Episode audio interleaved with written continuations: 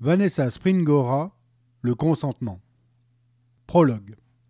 Les contes de fées pour enfants sont source de sagesse, sinon pour quelle raison traverserait-il les époques? Cendrillon s'efforcera de quitter le bal avant minuit. Le petit chaperon rouge se méfiera du loup et de sa voix enjôleuse. La belle au bois dormant se gardera d'approcher son doigt de ce fuseau à l'attrait irrésistible.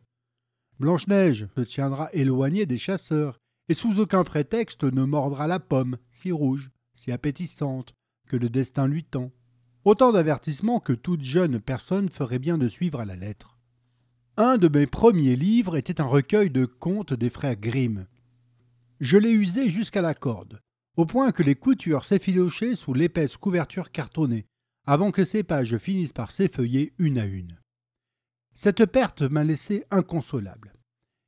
Si ces merveilleuses histoires me parlaient de légendes éternelles, les livres, eux, n'étaient que des objets mortels, destinés au rebut. Avant même de savoir lire et écrire, j'en fabriquais avec tout ce qui me tombait sous la main. Des journaux, des magazines, du carton, du scotch, de la ficelle, aussi solide que possible. D'abord l'objet. L'intérêt pour le contenu viendrait plus tard. Aujourd'hui, c'est avec méfiance que je les observe. Une paroi de verre s'est dressée entre eux et moi. Je sais qu'ils peuvent être un poison. Je sais quelle charge toxique ils peuvent renfermer. Depuis tant d'années, je tourne en rond dans ma cage. Mes rêves sont peuplés de meurtres et de vengeance.